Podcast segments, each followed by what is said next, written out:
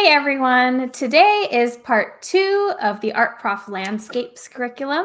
If you are looking to strengthen and flex your art muscle, Art Prof is the community for you. We have tutorials, critiques, and more, and it's all for free. Clara, would you like to get us started? Yes. Check out part one of our landscapes curriculum, which talked about the various skills you need to work on landscapes. And what we're going to talk about today is the various formats that landscapes can come in. Because, Alex, I think when people hear landscape within an art context, something like this comes to mind an oil painting that's supposed to be in an art museum. Alex, why do you think that's our first thought? I'm totally a victim of that. Still, when I think landscape, I think a gilded frame, probably some mountains, a nice sunset in a museum by someone I don't really know. And you have these concepts where they can be allegorical or representative of greater ideas. But for modern eyes, they come off as a little boring. I mean, this one's not as boring, but some of them are seen as a little bit archaic for mm-hmm. a contemporary audience which is why we're going to talk about everything from game design to children's books, ceramics, murals, and textiles, because I think actually one of the places that landscape is extremely prominent visually and in terms of the way it's done is Minecraft. Why is that, DP? Minecraft is so fun. I've played it like very little, so I don't know about it much as a game, but the Minecraft aesthetic has become such an iconic visual. And it's not just like the character design, they've really, really incorporated this like blocky, pixelated aesthetic into their landscapes and created a whole Minecraft world. And I think it's actually so fun um, and in a way really beautiful like I, I don't know if this is something that i would have appreciated very much but now after like spending time researching it it's a really cool aesthetic well, how is it that different than a lot of the atmospheric perspective, the lighting that's happening in this Thomas Cole piece? The principles are pretty much the same, even though the format is very different. Now, there's such a range of video games that are out there. I really like this game Journey because it does have such a minimal landscape compared to Minecraft, which is so over the top. And then there's also concept art that gets created for game design. That's a whole universe in itself. And then Animal Crossing. Alex, tell us about Animal Crossing and the landscapes, because again, it's not just a visual, it is part of the game. Absolutely. And I was one of those who used Animal Crossing, not Stardew Valley, to get through the pandemic. And what I loved most is that community of people who might not be artists, but were proud of crafting their own landscape designs in it. And it's really cool. Clara, you asked the question perfectly. What makes these different than those old Thomas Cole traditional landscapes? They're all using the same elements of focal points and perspective. It's just a different tool to convey it. Now let's go way back to manuscripts and they are all over the world. There are tons and tons of scrolls that were done in China. We have an example here from the 12th and 13th century. And I honestly find some of these manuscript landscapes kind of hilarious because they're really wonky. They don't really make a lot of sense spatially. And DP, why does that still count as a landscape, even though they're so weird? Well, I think the basic principles of like depth and focal point, and like, well, for me, when I think of landscapes, a lot of it has to do with the interaction between like nature and man made things. Sometimes it's just nature, but here it's really about like the land and how these figures are interacting with the land and what they um, you know what that importance is so it definitely still counts as a landscape you're learning about also the like regional terrain there like what kind of um i love that in these you can kind of tell what grows there and and what it's like to actually exist there that's really cool Well, what's funny is that sometimes you can look at a manuscript like this and go, oh, those trees, they're so stylized. But Alex, I went to certain places. I'm like, they look just like that. That's exactly those trees. Like they're actually not as quote fantastical as you might think. And I think that's one thing I've always appreciated about landscape, Alex, is that it does teach you about the world. Have you seen that yourself? Absolutely. I mean, I have a lot of love for old medieval manuscripts, and it's interesting how so many of them portray ancient Jerusalem as looking just like the Italian countryside. they capture the landscape that they know, and even if it is stylized, it emulates it very well. Tell us in the chat is there a particular landscape you have seen in real life that really stuck with you? for one reason or another because I was never that really into mountains. But when I moved to Utah, the mountains are with you everywhere. No matter where you are in the city, they're always there and they change every day. And I really pay attention to it. I never did that in Massachusetts. So it's really fun to think about that experience. You've gone full Let's John talk Moore. about illustration and illustration is a huge field. Look at our illustration curriculum to figure out why. And Deepti, these are so fascinating because in a lot of ways the figure almost merges with the background, like here with the figure. What's your take on that? Yeah, these are really exciting because sometimes I see landscapes more as like a environment that people are existing in, but this these images the landscape is really integrated with the person. Um, like you said, it's almost as if the person is a part of the landscape, not just a character or figure. Um, it's really part of that landscape itself. And Arthur Rackham, he knows how to establish a mood. And I hmm. think, Alex, a lot of that has to do with the landscape. Why do you think here this feels dark and foreboding? I mean, he captures so perfectly that feeling of being lost in those woods and exploring it. It's funny to talk about this in the terms of landscape because Rackham's such a good example that we'd bring up in figurative paintings of you need to include a background, you need to make the figure fit into it. And Rackham doesn't separate those two. He didn't make this figure and then decide, eh, I should probably put a background in there. this was all part of that. We have Nahum, who says, Rivers and banks when I lived in Hungary, hills and forests in my home country, Nigeria. Jennifer says, I went camping in the forest outside of Portland. The trees are huge. And this is cool. Lisa says, I watched highway construction for five years. Love the cranes and heavy equipment. It's been fascinating. It's been fascinating landscapes. Yeah, I take note of the landscape wherever I go because it does change so dramatically. And we do have some artists who, let's just say, they've got their routine down. For example, Deepti, we have this illustrator, Kent Davis, and the dude knows his routine. Would you say so?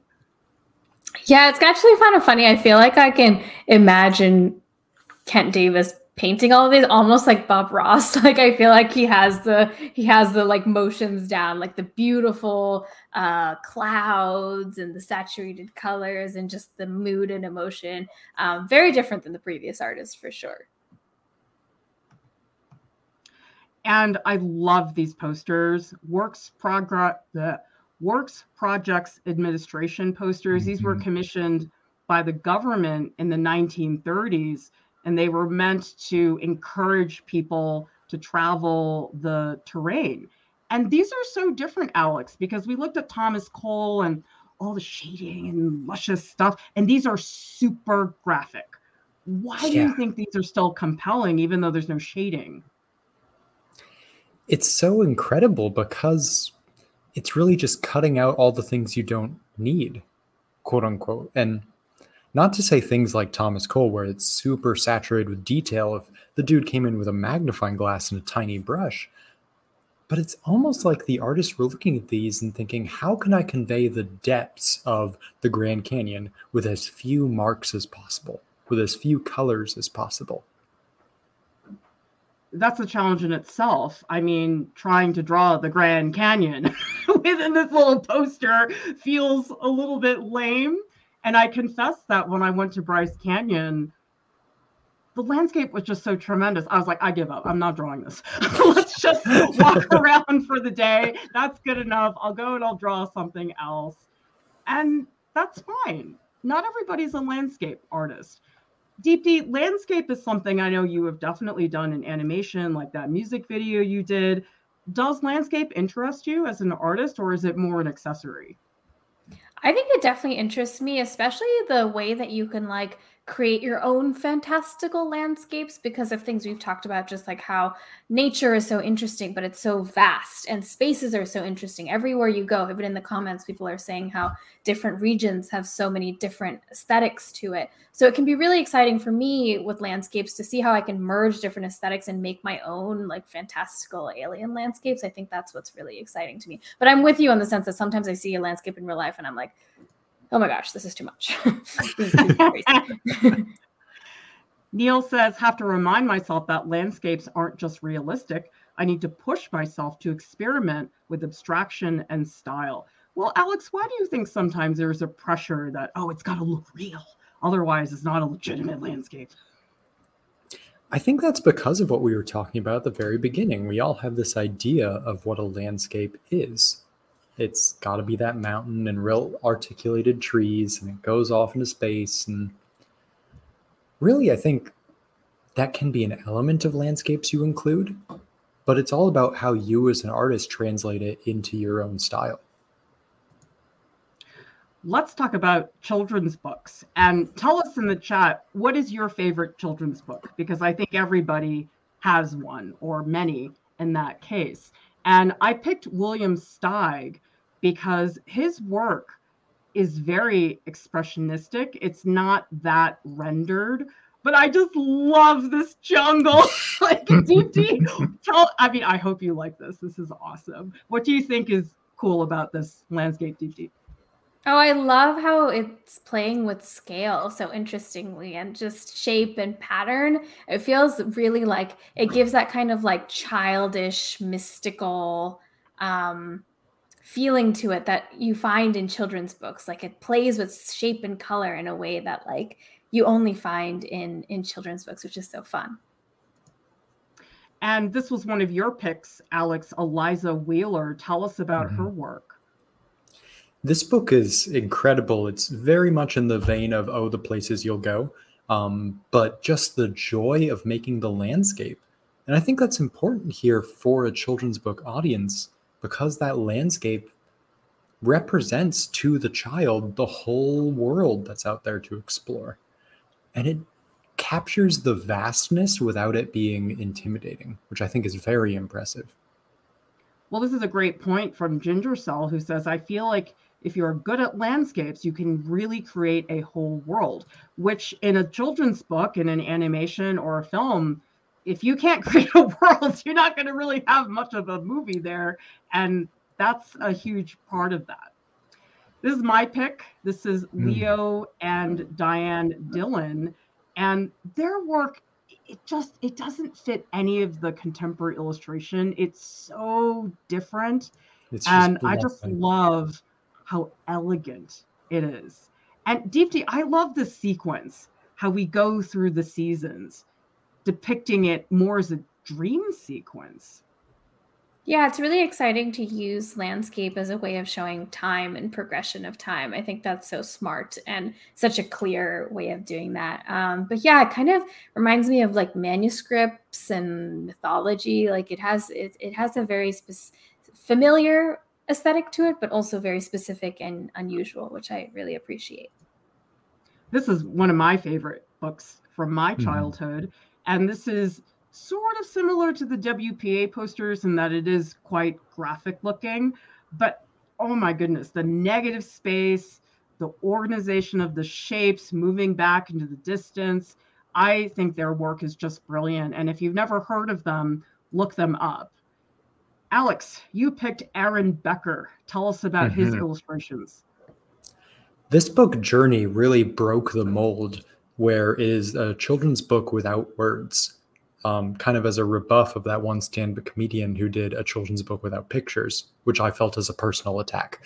Um, but in this, it made such a beautiful sense of exploration of the character, just page after page, using a magic crayon to explore these landscapes further.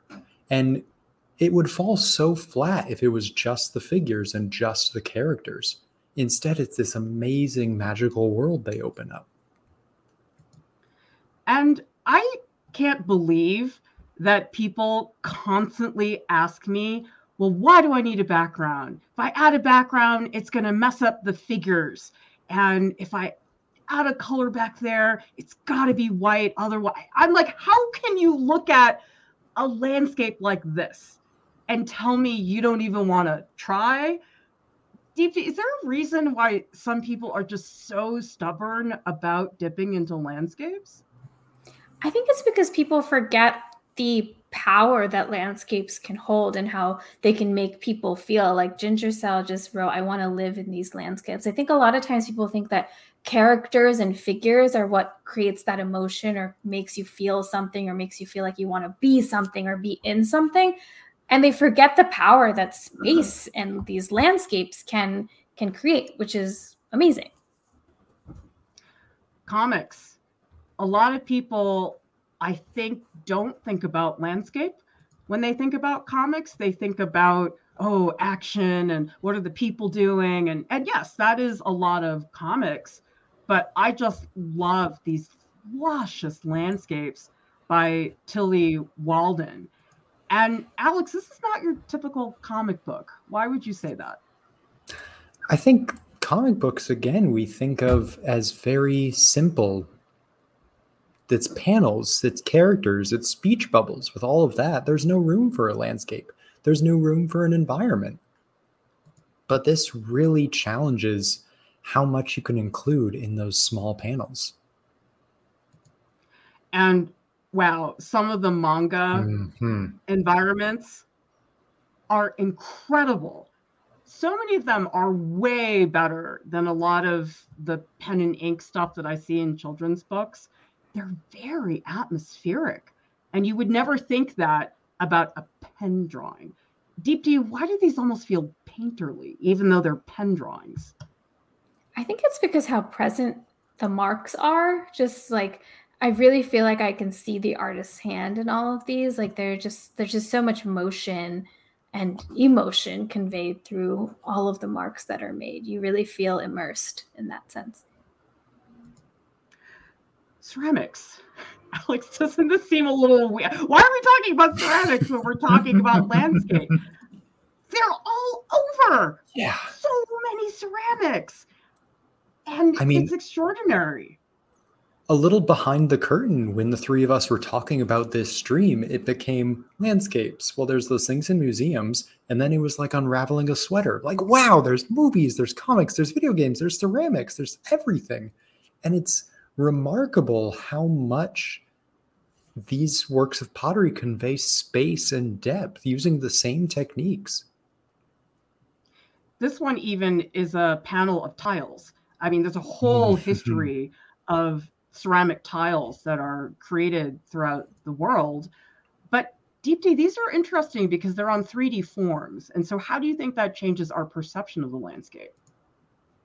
I almost feel like these are so kind of indicative of who the artist is and what time period, and the landscapes really lend themselves to that but they're also these like tactile objects that in theory you could touch and move around um, so i think that's really interesting too it's not really a space that you're looking at on a 2D form, it's almost like a space that you can pick up and hold and interact with, um, which I think is a really special way of interacting with something.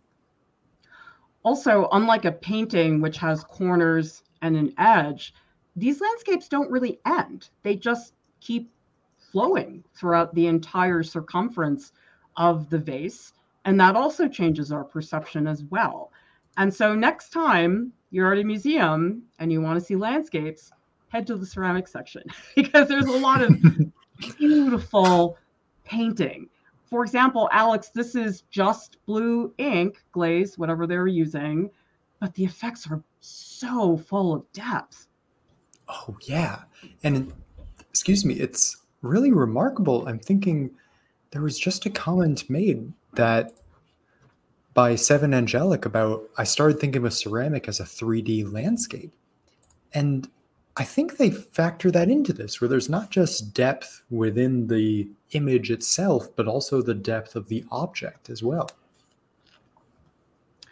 J.R. Grimm is asking Is there a difference between landscapes and backgrounds? What's your take, Deepti, on that?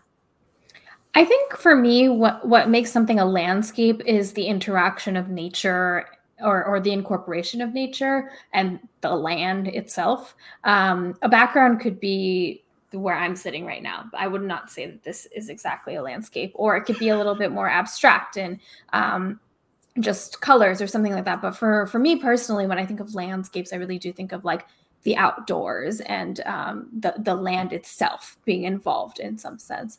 Um, do you have any thoughts on that, Alex? I really like that of landscape being about the land. I think I would agree with that. I think for me, since it's so story driven, I feel like landscape that is the main character, that is the subject. Whereas something that's a background is like, oh no, we want your eye to go somewhere else in this painting. Mm-hmm.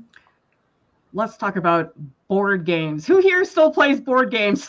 I'm very curious what percentage of our audience has played a brick and mortar board game recently. I played so many with my kids when they were younger. And board games are so fun because some of them are just really complicated.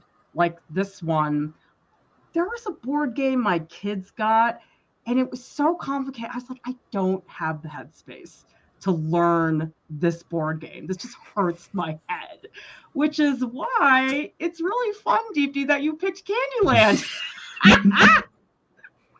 I love Candyland. As soon as I thought of board games, I was just like, oh my gosh, Candyland. The word land is even in it.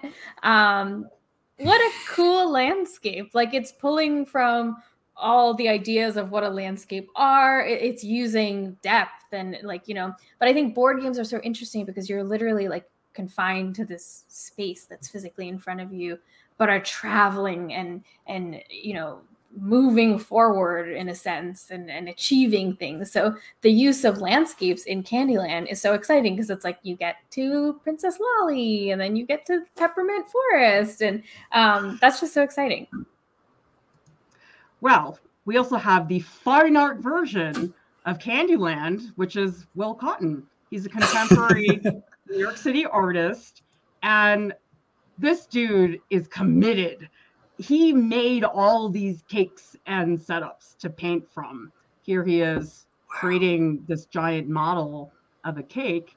And he basically takes macaroons and all kinds of meringues and things like that, but he constructs them so they appear to be like a landscape. So, Alex, why does this not read as a still life of baked goods? It really does have a landscape feeling, but what is he doing as a painter that makes that happen? I think it's all about how he's framing it, where there is no background trays or room to be found. This is all we're seeing. And I really, I would be surprised if he didn't if he could come on this stream now, I feel like he would say that was something he intentionally thought about of how to turn our minds to stop viewing it as a still life and start viewing it as a landscape. And so really you don't need to have trees to have a landscape. In some ways a landscape can be more of a symbol of space. That's another way to think about it. I mean, some people might say, oh, if it's a landscape, it has to have nature in it. But I think we're seeing here that it can have a broader definition. I don't think there's any clear cut definition. I think it's just up to you how you want to interpret it. But it is interesting to think, oh, yeah, meringues, those could be landscapes if you frame it the right way. Mm-hmm. And we're going to go back to art history. And everybody did landscapes left and right. so, Deepti, why do you think, or maybe you don't think, Rembrandt's landscapes maybe stick out against the stereotypical old landscape. I think it has a lot to do with Rembrandt's mark making, but also something that Alex had said earlier about like the landscape really being the character um, and the story of the images. I think that really shows in these images this kind of like the power and um, the impact that these landscapes have come. And a lot of that I think has to do with you know the composition and the technique um, and the way that they're presented to us. But you can really see that they're not just like, oh, I just sat down here and painted, drew this random thing. It, it really has some meaning behind it. Well, Alex, it's no secret that Rembrandt had exceptional techniques. And Neil, these are etchings, so they're prints, they're not pencil drawings. How do you explain, Alex, why this part of the landscape is so lush? And then he does this on the right hand side. Like, what's going on here? I mean, that's wild because I don't know about you all, but when I hear Rembrandt, I typically think like, oh yeah, like super high rendered top to bottom. But every time you look at one of the pieces, those little parts that you pointed out are very modern. They're just quick, one mark, all gestural, and then looking at areas where, oh, I'm really going to focus on the detail here. And like Deepti was saying, it's that diversity in mark making that makes it really exciting to wander through this landscape. And this is by a self taught artist, Henry Darger. And I think these are so weird. I, I don't know what is happening. It, it's absolute chaos and they're creepy. Why do you think, Deepti, you can have a painting that's got such bright pink and yellow inside. they're so weird. I think that they are weird because they look like they could be children's book illustrations, but then they have this like horrific side to them where like scary things are happening. These feel like what my dreams look like. like they're like cute at first and then everything goes wrong. And we also have this artist as well, who, as we were saying, conveys a very specific place. This is definitely not Japan. I mean, you can tell that it's the West in the United mm. States. Mm. And the brushwork is so expressive, Alex. It's not realistic looking, but why do you think the brushwork contributes to the landscape? I think for this one, the brushwork is trying to convey a sense of the emotion that's felt by being there. I mean, these works really respond to me because of growing up in Arizona, where I, I've seen a million and one paintings of Arizona, but then I see these, I'm like, yeah, that's what it's like. Even though it's not a photorealistic version, it's that's the feel that you get. Mm. Murals. I don't know how anybody is a muralist because basically you just do the paintings everybody else is doing, except they're 20 feet wide. and it's really fun because murals are on site and they really do become the landscape of the city. A lot of murals really do define the neighborhood. And it's been really fun to see artists like Lady Pink, who really, I don't know, somehow injected herself into an extremely male dominated part of the art world. There's Banksy and all those guys. And so it's really nice to see a female be part of that scene. And Deepti, do you notice murals when you're walking around the city?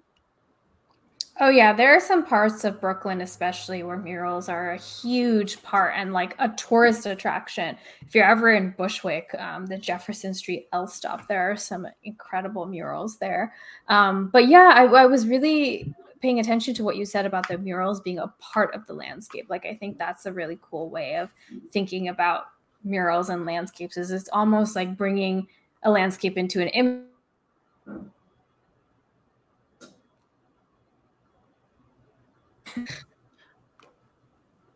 I think you froze for a sec, Deepti. Oh, sorry. Am I back?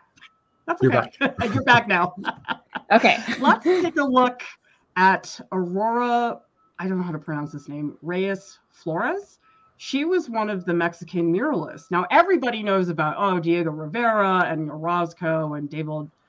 I don't know how to say his last name. Siqueiros. Anyway, and then I find her. I'm like, dude, you're just as good as all those other guys. I mean, you're doing essentially very similar visuals. And it kind of makes me mad that I didn't find her until I was researching about muralists to put into this stream. But mm-hmm. these are very rich, and you'll see there's so many figures, and yet the landscape still matters. Can you explain why, Alex?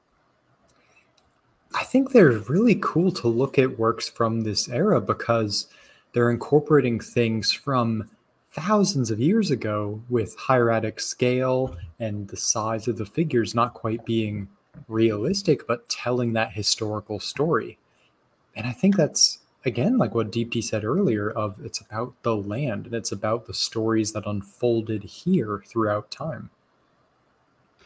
Let's talk about textiles. Huge fields. We're just telling you go out there and see what's going on because there are things like these epic tapestries that these are probably 30 feet tall. They're huge. And I just love how luscious they are. Mm. Look at that landscape. Everything's just gushing. And these are woven, which blows my mind. And I honestly think that a lot of textile artists, they don't get the credit for how hard it is to make this stuff. What do you think about that, Deepti? Yeah, I can't even wrap my head around how these are made. I think I've actually seen this in person. I think this is in the cloisters in in New York, where there are a bunch of these unicorn tapestries. But yeah, I, I, it's incredible to see in person because you can actually kind of see the the weaving happening, um, and it, it's it's beautiful. And then there's certainly textile artists working today. This is Diedrick Brackens very different treatment of landscape here, even though it's relatively the same material. So, how would you describe the landscape here, Alex? This landscape is wonderful because it's really challenging that question that we addressed earlier of when is the landscape a background? Because um, the figures are such a compelling part in this, but I love how subtle that landscape is, where the blue and purple are so close together, but when you start to really look at them, it's such a magical space that's made with just two simple colors. Yeah, and I think look at this.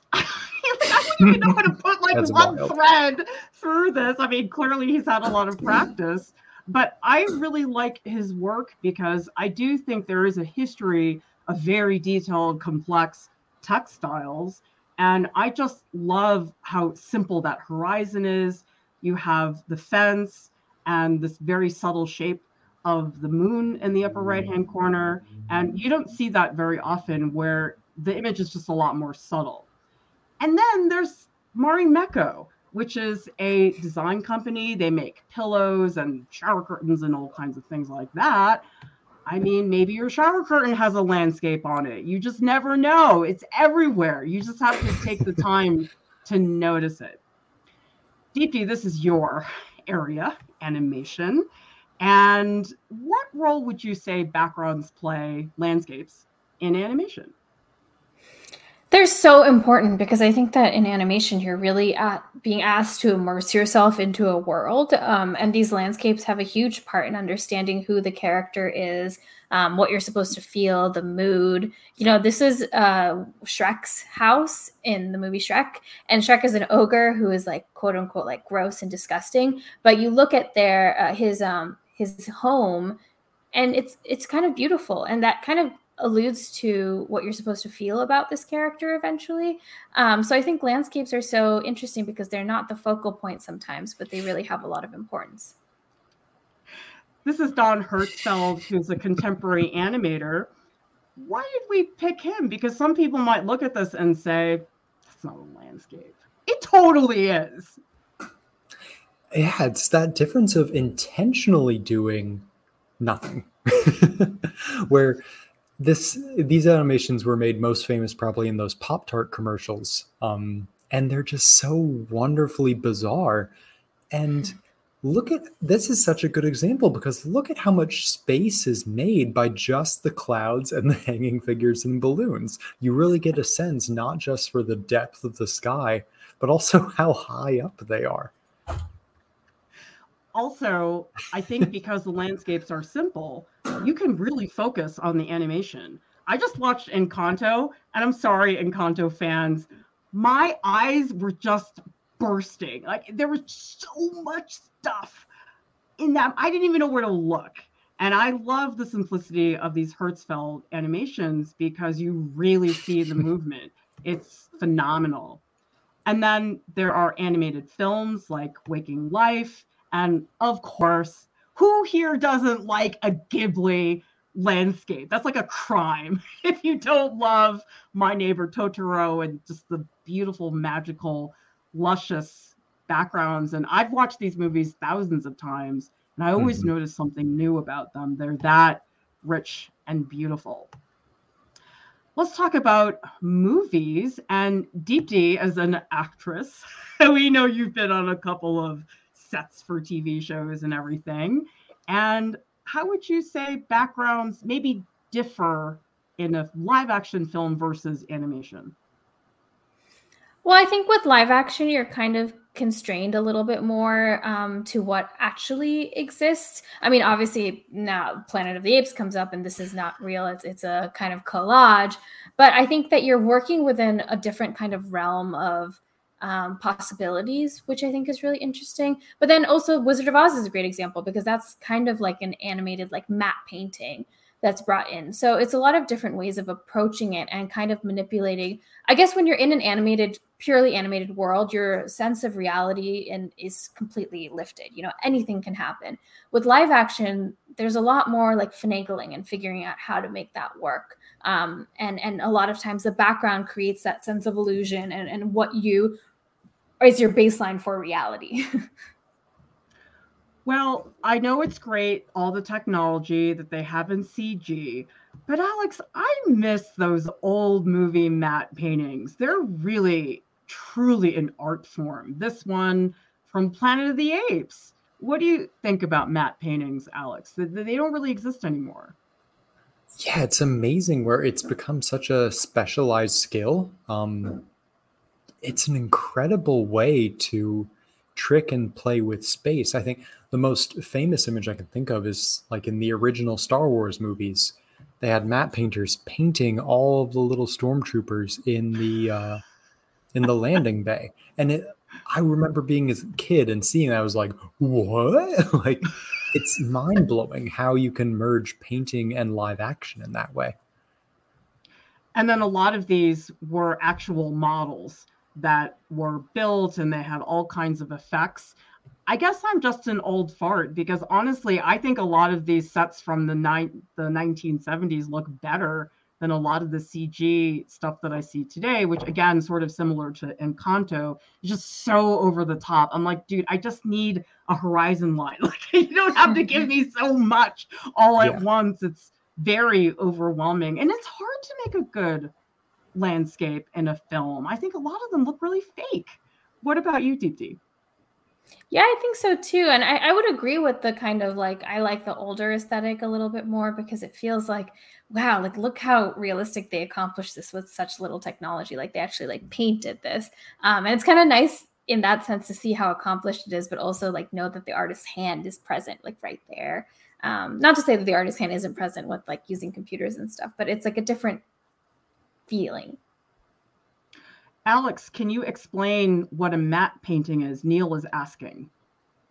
Yeah, basically, matte painting originally was a physical painting, just brush painting on there, and using essentially stop motion or selective animation, they would have it put into the back of the scene in very early like cut and paste graphics and technology.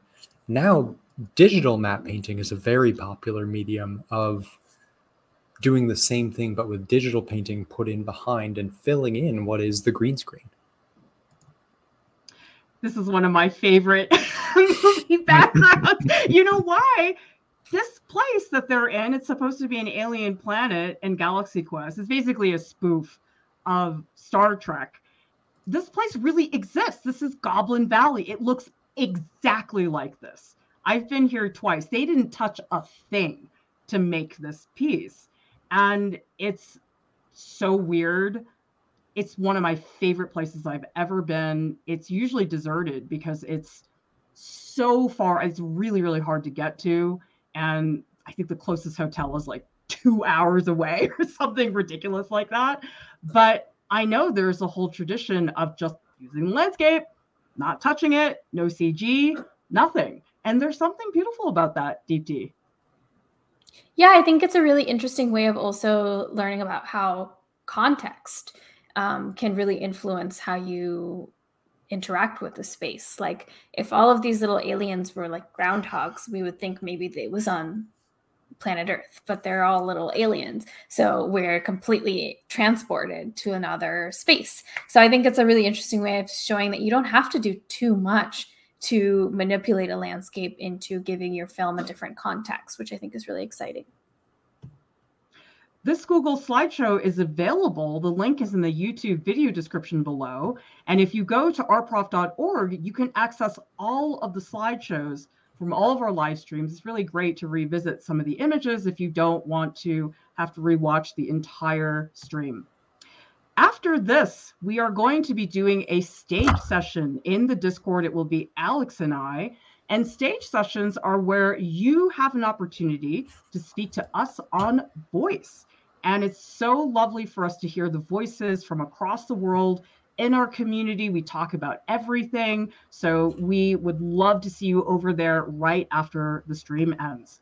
There are many ways you can support ArtProf. For example, you can make a one time donation via PayPal. We have original artwork. A lot of it was created on the live stream in our Etsy shop. All of that goes to support our budget. You can purchase a portfolio critique. Maybe you're an aspiring artist and you want to figure out if your work is industry standard, you're applying to art school, because we have these amazing top Patreon supporters who make it possible for us to be here. We have Crosby Morrow is a new supporter, and so is Scortrus. Thank you all. You're all so important, but we're not quite there yet. I'm I'm happy we went up. That's better than the hundred dollar dip that we made about a week ago, which made me like cry. So this this is better, but we really need to hit this goal and we're still down there. So we need your help. If you have gained something from our content, if we've helped you, this is your way to show your appreciation for what we do because we need it to keep the lights on. If you want us to never have a paywall, we need this number to go up because otherwise it's not very viable. Art Prof has a podcast. It's available on Spotify and also on iTunes. And subscribe to our channel for more art tutorials, critiques, business tips, and more. Everybody, thank you so much for watching. We'll see you next time. Bye.